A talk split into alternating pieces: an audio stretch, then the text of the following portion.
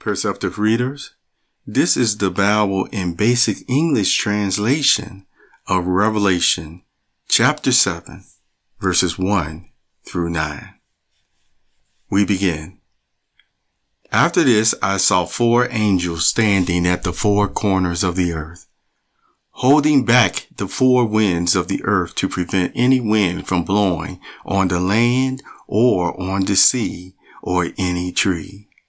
Then I saw another angel coming up from the east, having the seal of the living God. He called out in a loud voice to the four angels who had been given power to harm the land and the sea.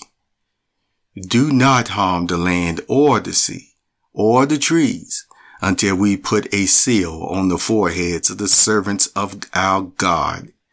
Then I heard the number of those who were sealed 144,000 from all the tribes of Israel. From the tribe of Judah, 12,000 were sealed. From the tribe of Reuben, 12,000. From the tribe of Gad, 12,000. From the tribe of Asher, 12,000. From the tribe of Naphtali, 12,000. From the tribe of Manasseh, 12,000. From the tribe of Simeon, 12,000. From the tribe of Levi, 12,000.